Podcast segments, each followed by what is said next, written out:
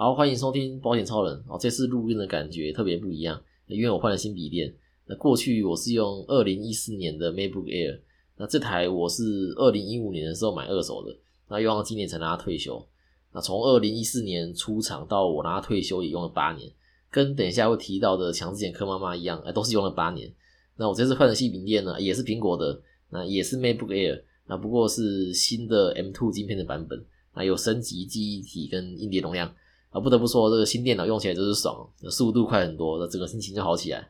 那刚打开的时候啊，你还会闻到一股这个塑胶的味道，嗯，我想说这应该就是钱的味道。啊，在买这台新电脑之前呢，我本来是想要买华硕的，我还跑到现场看了。那我想买的是一台十四寸的 OLED 的轻薄笔电。那 OLED 的荧幕大家都知道是目前最漂亮的荧幕啊，没得比。啊，就算是苹果号称的什么视网膜显示器，哎，都没有 OLED 的漂亮。那个时候就华硕跟苹果这两台在看，那我第一个考虑的点是系统嘛，啊华硕的一定是微软的 Windows 系统，那好处是很多保险公司的建议书都可以直接使用，啊这点就吊打苹果，因为很多保险公司的建议书都不能用苹果的 OS 系统打开，所以买苹果电脑的话呢，还要再另外安装模拟器，然后再安装 Windows，等于要双系统，这还蛮占硬硬碟容量的，那最后还是选择苹果啊，是因为我觉得还是是比较耐用这样。那 OLED 的荧幕虽然好看，但是它有它的致命伤啊，就是它会有烙痕，就使用久它会出现光点。我是觉得华硕的笔电是虽然荧幕漂亮，然后又比苹果便宜，但是以我目前使用习惯，可能就用不到五年它就要修理或是淘汰换新的。那我自己是只要还可以用，我就会继续用这个习惯。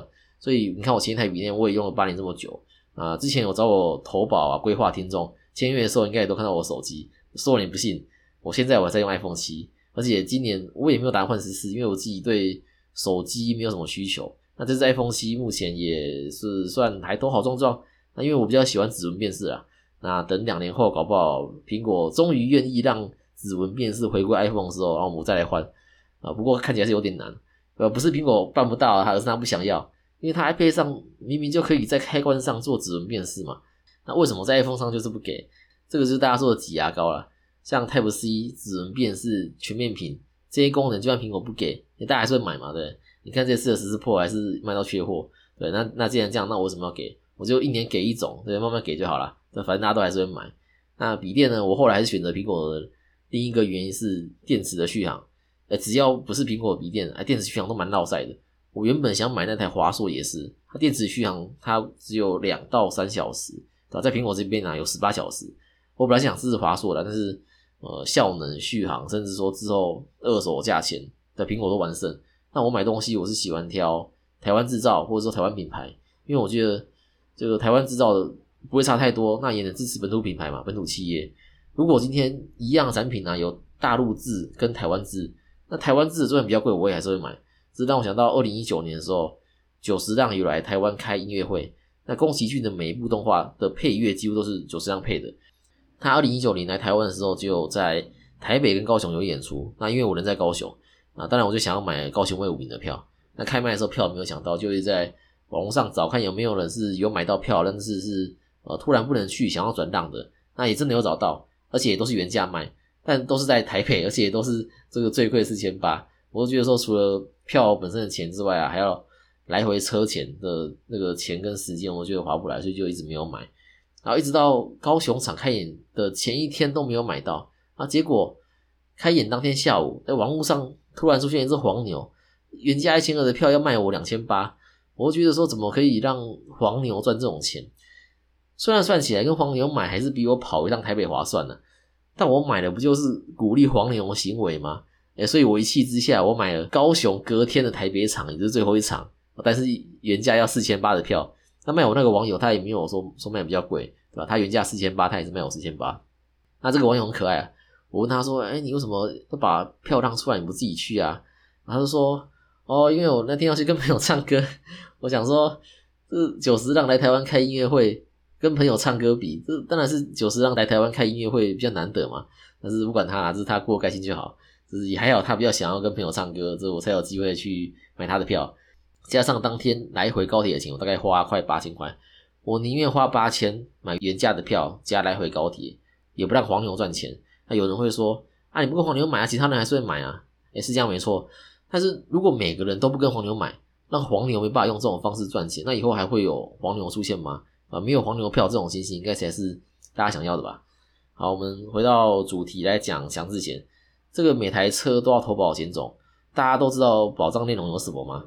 以台湾最常见的白牌速克达来看呢，一年的保费是六五八啊，不管是跟哪家公司保强制险，保费都是一样的。那这六百五十八我们买到什么？呃，最重要的那也是柯妈妈主要推强制险的原因，身故可以理赔两百万。那另外还有私人给付，分一到十五级，那他会看严重程度，那分别给付五到两百万不等。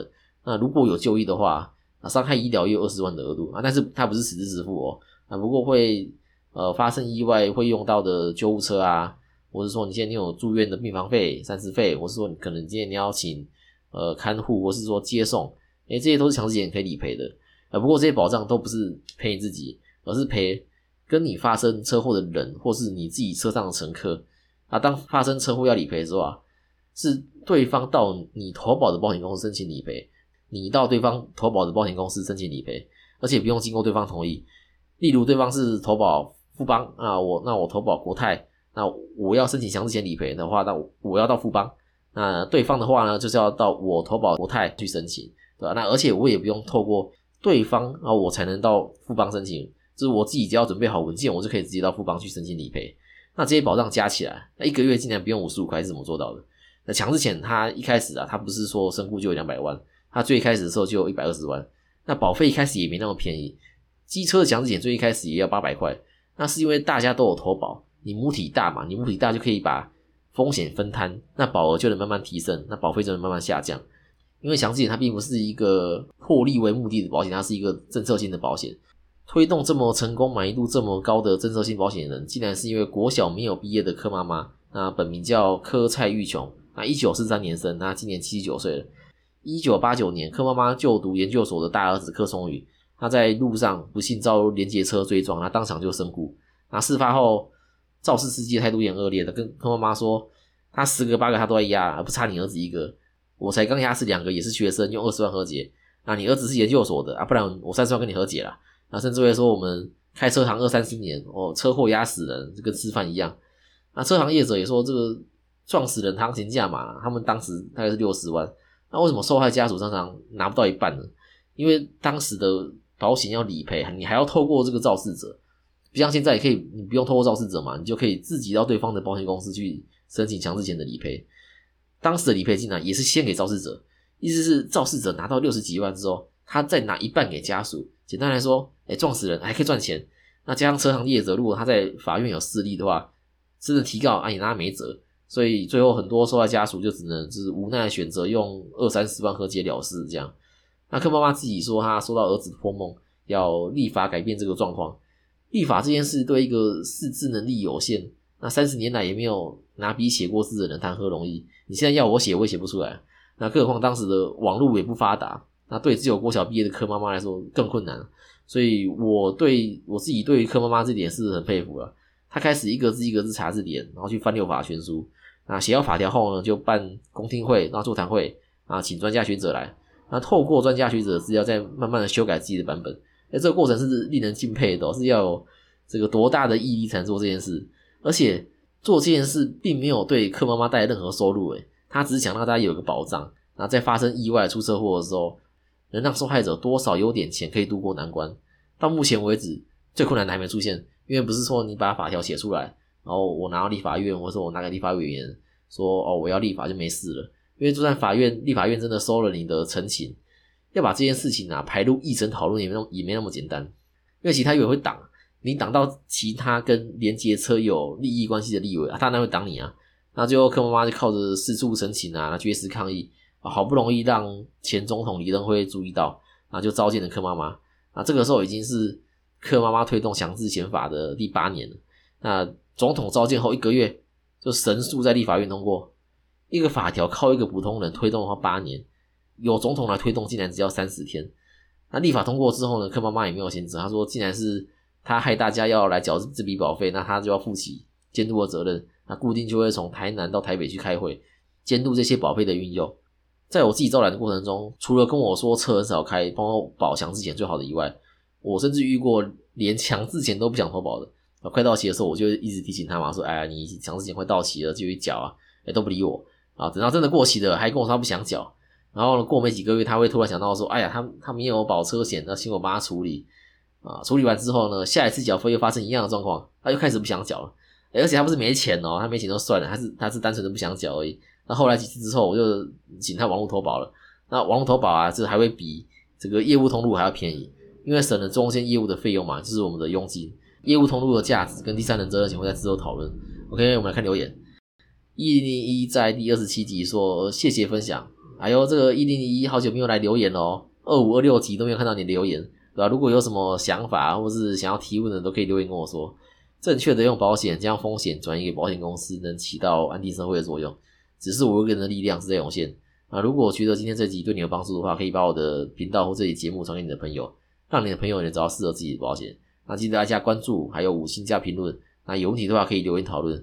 资产传承、医疗险规划、退休规划，也可以到 IG 跟我联络。那我们就下次见啦，拜拜。